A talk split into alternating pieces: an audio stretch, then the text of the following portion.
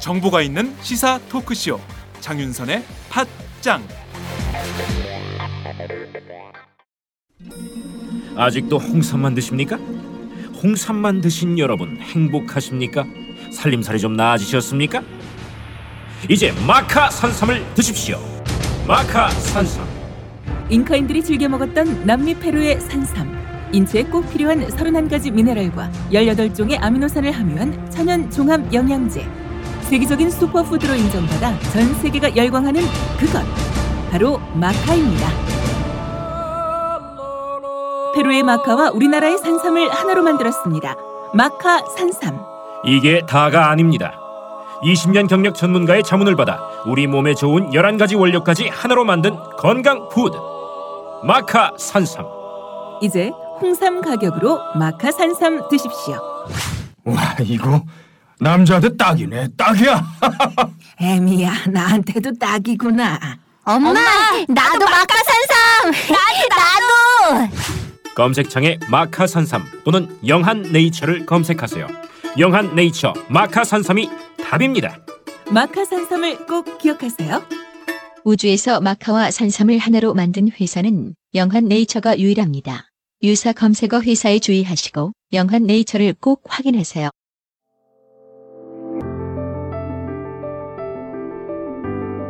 안녕하세요. 엠블록셀 전정배입니다. 지금까지 채용 공고에 관심을 가져주셔서 정말 감사합니다.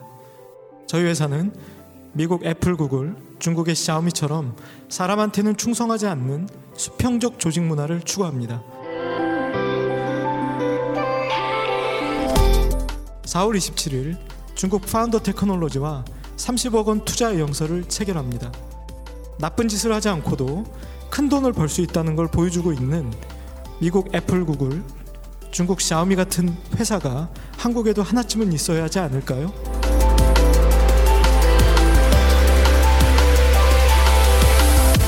구글에서 엠블록셀을 검색해 주세요. 엠블록셀 발음이 좀 어렵죠? 구글에서는 조금 틀려도 다 검색됩니다. 엠블록셀 한국의 샤오미를 목표로 하는 엠블록셀 기대해 주세요. 감사합니다.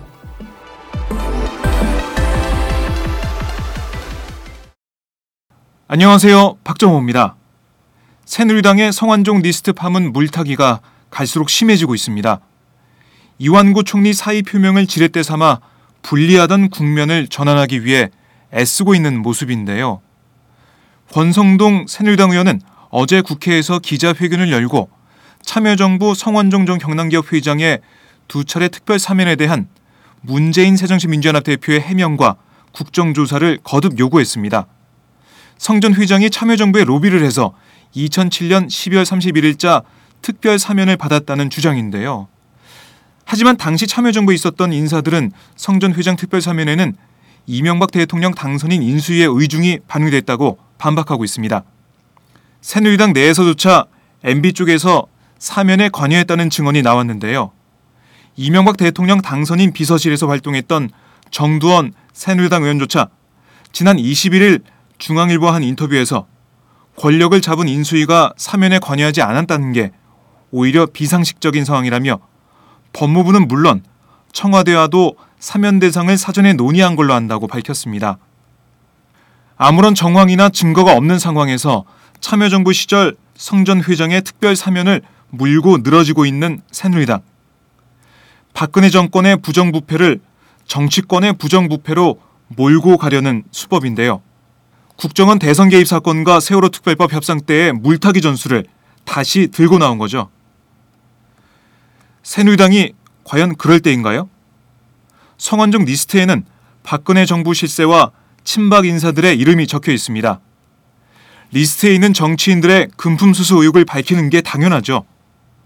국민 앞에 사과하고 반성해도 모자랄 판에 국면 전환용 논점 흐리기는 역풍을 피하지 못할 겁니다. 우리 국민들은 그런 꼼수에 흔들리지 않습니다.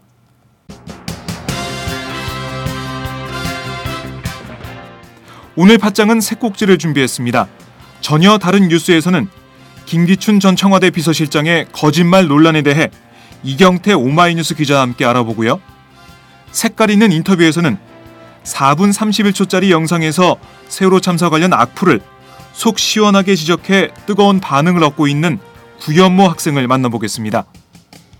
목요일의 고정 코너 이정수 이선필의 대중문화 읽기에서는 인터넷 댓글 문화에 대해 얘기를 나눠보겠습니다.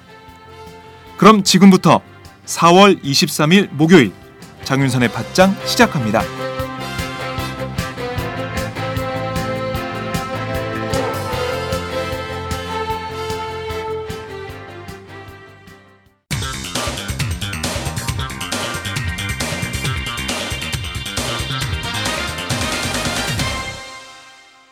전혀 다른 뉴스.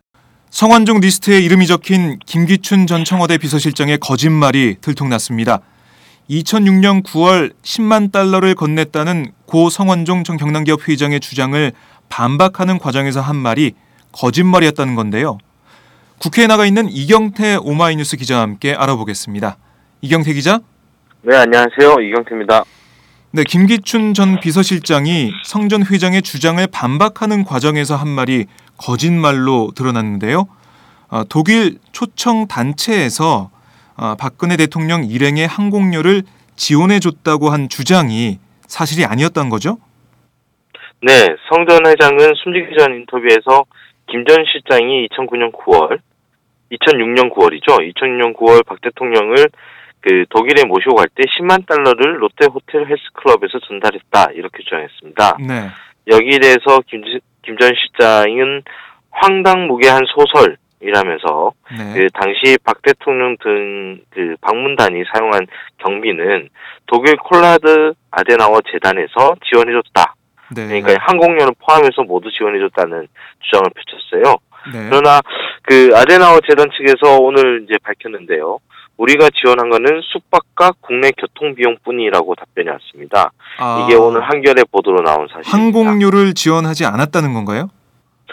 네, 그렇습니다. 그러니까 뭐 국내 교통 비용이 이제 국내에서 왔다 갔다 하는 항공료는 포함되는데요.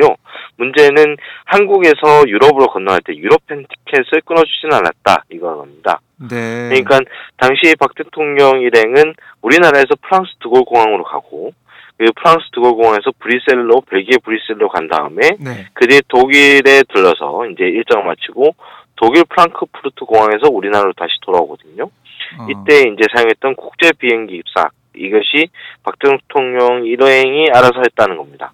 아 그러니까 그 독일 내 그러니까 유럽에서 이동한 그런 항공료나 이런 비용은 재단에서 지원했는데 네. 우리나라에서 파리로 갔을 때 그리고 파리에서 우리나라로 돌아올 때 그 항공료는 지불하지 않았다 이 얘기네요. 네, 네. 어, 네. 그렇군요. 그러면 그 당시 따라갔던 수행했던 사람들 뭐라고 하고 있습니까? 일단 당시 함께 동행했던 사람들이 그 김 전 실장과 네. 최경환 부총리 그리고 심재엽 전 한나라당 의원 그리고 현재 저 청와대 부속 비서관이죠.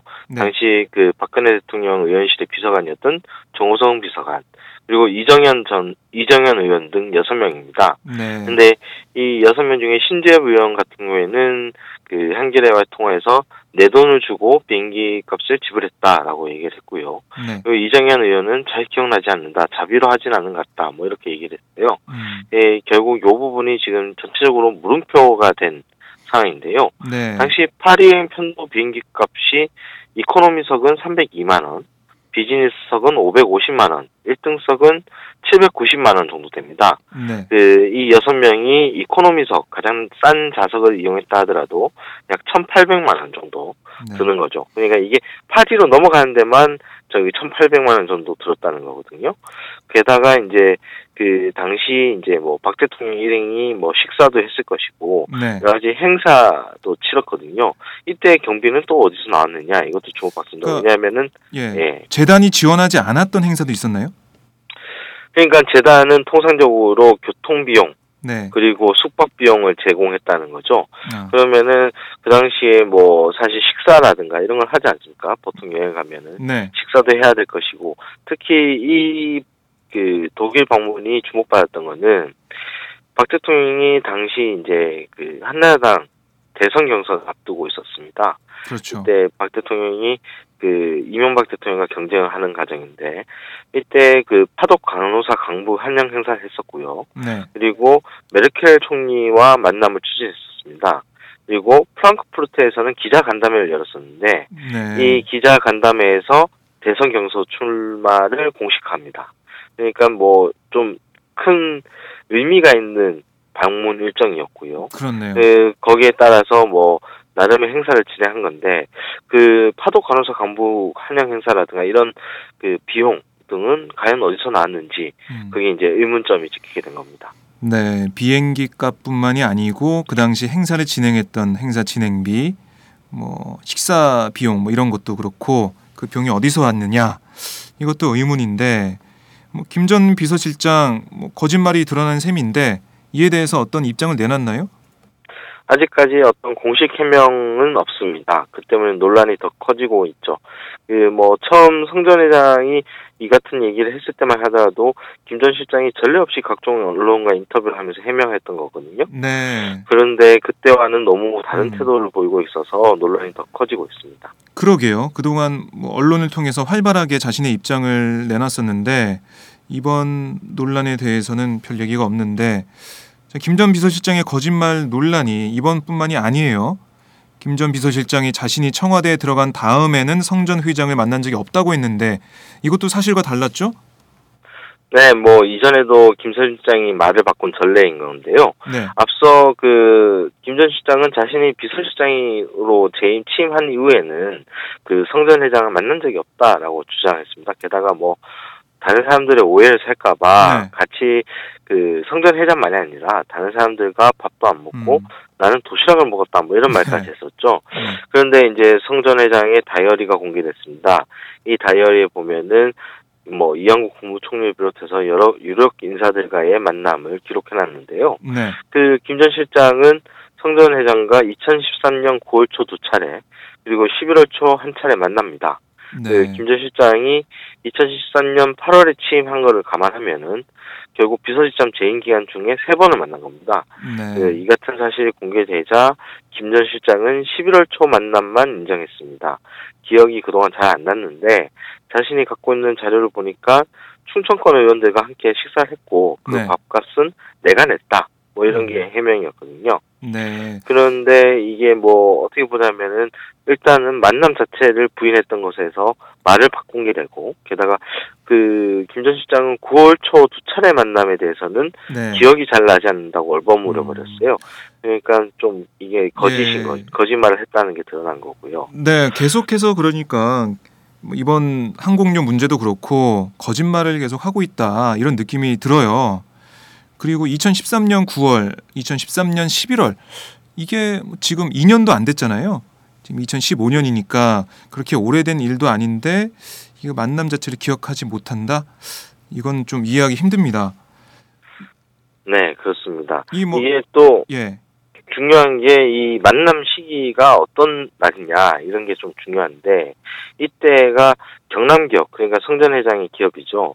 경남 기업이 워크아웃을 개시할 것인가 이런 전후 과정이었어요. 네. 그러니까 9월 달엔 그 전이고 11월 달엔 그 후입니다. 그러면은 뭐 경남 기업 워크아웃 관련해서 성전 회장이 어떤 요청을 했을 가능성도 있는 거죠. 그리고 그 또 하나 이제 아직 거짓인지 아닌지는 판명나지 않았는데 네. 그 성전 회장과 통화한 적 있느냐 이런 질문에 대해서 김 전 실장은 지난 10일에는 최근 통화한 적 없다 이렇게 얘기를 음. 했거든요. 네. 그런데 이제 검찰이 지금 수사를 한 결과 성전 회장이 최근 1년 사이에 40여 차례 동안 김 전 실장에게 통화를 시도했다라는 정황이 있다고 있어요. 네. 그러면은 그 김 전 실장이 수없이 걸려온 전화를 안 받았었겠냐 뭐 이런 얘기를 좀 할 수 있는 셈이죠. 예를 음. 들어서 이병기 청와대 현 비서실장 같은 경우에도 그 통화 내역이 까이자 뭐 이런 얘기를 했었거든요. 원래는 이병기 실장이 단호하게 전화가 왔지만 거절했다. 뭐왜 전화를 받았냐 이런 질문을 하니까 네. 그럼 전화가 걸려오는데 안 받을 수 있냐 이런 얘기를 했어요. 네. 그럼 김전 실장 같은 경우도 마찬가지죠. 뭐 이미 뭐 식사도 세 차례 했었고 네. 그리고 그 전부터 뭐 관계가 돈독한 건 아니나 그런 어떤 만남이 있었던 거면 이렇게 의원이 전화를 했을 때 안 받을 수 있었겠느냐 뭐 이런 좀 의문이 듭니다. 그렇네요. 뭐 상식적으로 봐도 40여 차례 전화 통화 시도가 있었는데 그 중에 뭐 40여 번이나 전화가 왔는데 안 받았을 리가 없고 2013년에 계속해서 만났고 이런 게 공개되고 있는 상황에서 이 전화 통화 관련 내용도 거짓말로 어, 판명날 가능성이 커 보입니다. 자, 이 이완구 총리의 말 바꾸기 거짓말 논란이 뭐 논란이 된 지가 얼마 되지 않았는데 김 전 비서실장의 거짓말 논란 이 총리의 거짓말과 김 전 비서실장의 거짓말 이 두 모습이 좀 겹치는데요. 이 기자가 보기엔 어떻습니까?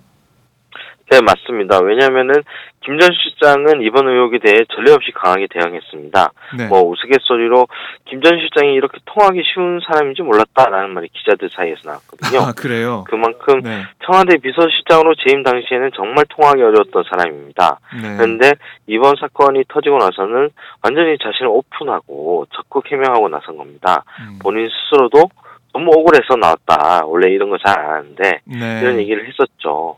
이런 모습 때문에 워낙 찔러서 피 한 방울 안 나는 양반인데 돈을 받았겠냐 뭐 이런 말들이 나왔어요. 네. 이게 성 전 회장이 그 숨지기 전 인터뷰에서도 김 전 실장이 대한민국에서 가장 깨끗한 사람으로 돼 있잖아요라고 반문하지 않았습니까? 네. 그렇죠. 그런 김 전 실장의 이미지가 있어서 그동안은 좀그 의혹의 중심에서 약간 비켜서 있었다 뭐 이렇게 볼 수 있었는데 네. 그 이번에 이렇게 또 거짓말을 했다라는 게 드러나면서 상황은 이 총리와 비슷하게 바- 비슷하게 가고 그러게요. 있습니다. 이 총리도 그랬죠. 네, 이 총리도 내가 돈 한 푼이라도 받았으면 목숨까지 걸겠다. 뭐 이런 강경 발언까지 네. 했었는데 계속 말을 바꾸면서 스스로 사면 초과에 빠졌었어요. 네, 결국에는 김 전 시장이 지금 이 거짓말로 된 부분에 대한 해명을 분명히 내놓지 못하면 네. 결국 뭐 10만 달러 의혹은 기정사실화 될 수밖에 없을 겁니다. 음. 특히 뭐 그 10만 달러와 관련해서는 정치자금법 공소시효는 만료됐지만 네. 이게 포괄적 뇌물죄 공소시효가 남아 있거든요. 이게 검찰이 포괄적 뇌물죄로 기소할 경우 공소시효가 10년이기 때문에 내년 네. 9월까지 뭐 이 부분에 대해서 기소가 가능합니다. 그래서 뭐 김 전 시장도 만약 이 부분에 대해서 명확히 해명하지 못하면 음. 검찰 수사를 피할 수 없을 것이다. 이런 생각이 드네요. 네, 그이 총리의 말 바꾸기 거짓말 논란, 김 전 비서실장의 거짓말 논란, 아, 계속해서 비슷한 길을 같은 길을 가고 있지 않나 생각이 드는데 야당에서는 김 전 비서실장의 거짓말 논란에 대해서 뭐라고 하고 있습니까? 새정치연합은 그전부터 이제 국회 운영, 운영위에 김 전 실장이 출석해서 뭐 진실을 밝혀야 된다 이런 얘기를 하고 있었습니다. 네, 그 김영록 수석 대변인은 오늘 이 거짓말이 또다시 드러난 것에 대해서 해명을 다시 하고 네. 만약 거짓말이라면 국민에게 사과해야 된다라고 음. 주장했습니다. 어, 그동안 뭐 아까 말씀하셨듯이 이렇게 통하기 쉬울 줄 몰랐다라는 말이 나올 정도로 언론의 얼굴을 잘 비추던 김 전 비서실장이 이번 논란에 대해서는 지금 잠자코 있어요. 참 의문이고 어, 그래서 점점 의혹이 짙어지고 있는 건데 야당은 국회 운영위에 이병기 청와대 비서실장, 뭐 허태열, 김기춘 전 비서실장의 출석을 계속 요구하고 있는데 아, 새누리당은 계속 반대하고 있죠? 네, 결국 오늘 반쪽 운영위가 열렸습니다. 네. 여당 의원들은 아예 참석하지 않았고요. 야당 의원들은 뭐 이번 성완종 리스트에 관련된 판넬들을 세우고 따로 이제 그 운영위를 진행했습니다. 네. 다만 뭐 그 운영위원장을 맡고 있는 유승민 새누리당 원내대표가 회의를 진행했습니다. 이 과정에서 뭐 유승민 원내대표를 상대로 해서 야당 의원들이 질의를 하는 그런 좀 우스운 모습도 네. 좀 연출됐고요. 그렇지만 새누리당은 지금 뭐 야당의 이런 요구들을 선거용 전략적 요구로 규정하고 있습니다. 재보궐 선거를 앞두고 네. 공세를 하고 있다라는 인식인데요. 오늘 이종훈 새누리당 원내대변인이 야당 요구대로 이 총리가 사의를 표명했고 새누리당도 성역 없는 수사를 여러 차례 강조했는데 네. 지금 뭐 예정됐던 본회의마저 오늘 원래 본회의를 예정했었는데 이마저 파행시킨 것은 음. 야당이 지금 민생을 도외시한 것 아니냐라고 네. 비판했습니다. 어, 새누리당 입장에서는 계속해서 운영이 어, 개최를 거부할 수밖에 없는 뭐 그런 뭐 정치적인 상황도 있긴 하지만 성완종 리스트 파문에 언급된 사람들 이 사람들이 오늘 국회에서 국민의 대표들이 어, 대신 질의를 하고 이렇게 의혹을 해소 나가는 그런 모습을 보이는 것도 중요한데 여야가 계속 이 문제로 다른 입장을 보이면서 운영이 열리기가 쉽지 않을 것 같아요. 네, 그렇죠. 아무래도 그 비서실장이 운영에 출석을 하려면 네. 좀뭐 그런 이, 이야기도 있어요. 왜냐하면은 대통령이 지금 국내를 비웠기 때문에 그 비서실장이라든가 출석이 좀 국회 어렵다 이런 게좀 음. 해명이 먹히는 부분도 있거든요. 네. 그렇기 때문에 뭐 이 부분은 결국에는 또 박 대통령이 귀국을 해야지 좀 풀리는 음. 문제이지 않을까. 특히나 뭐 여야가 공무원 연금 관련해서 이미 5월 초에 처리하기로 합의를 한 부분들이 있기 때문에 네. 그박 대통령 귀국 이후에 국회가 굉장히 숨가쁘게 돌아갈 수 있다라고 보입니다. 네, 그렇군요. 오늘 열린 반쪽 운영이 어, 이 운영위가 정상화되려면 박 대통령이 귀국하는 27일 이후가 돼야 되겠다 이런 분석인데 이완구 총리 얘기도 좀 잠시 해보죠.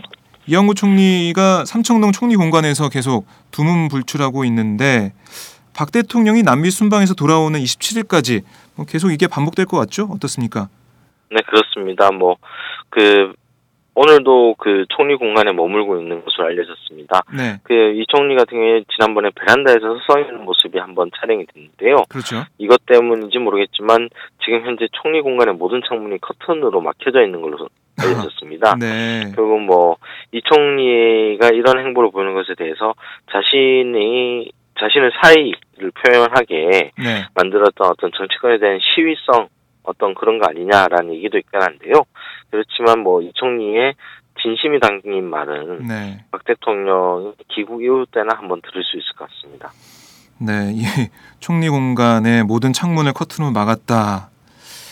아, 참 어떻게 보면은 지난번엔 기자들 있는 거 아시면서 밖에 나와서 뭐 고뇌하는 모습을 보여줬었는데 이번에는 창문을 커튼으로 막았네요. 네, 뭐 어떻게 보면 이것도 언론을 의식한 행위처럼 보이는데 이완구 총리의 진심이 담긴 입장 이 얘기를 언제쯤 들을 수 있을지 계속 지켜보겠습니다. 네, 오늘 말씀 잘 들었습니다. 네, 감사합니다. 네, 지금까지 이경태 오마이뉴스 기자였습니다.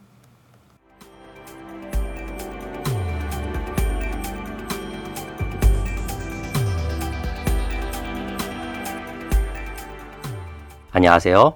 오마이뉴스 시민기자 최병석입니다.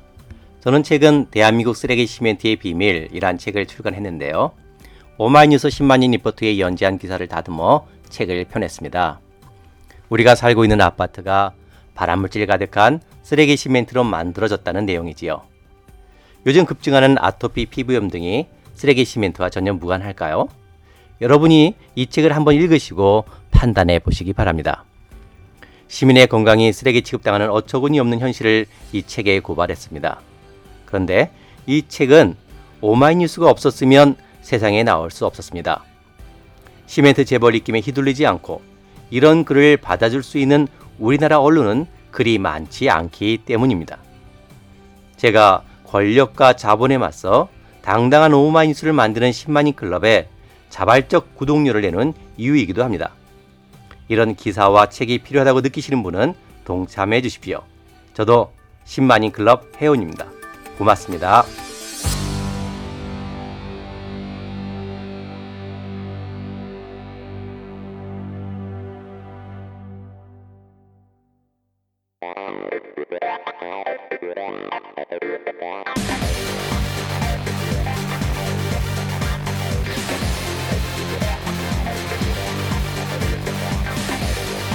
정보가 있는 시사 토크쇼 장윤선의 팟짱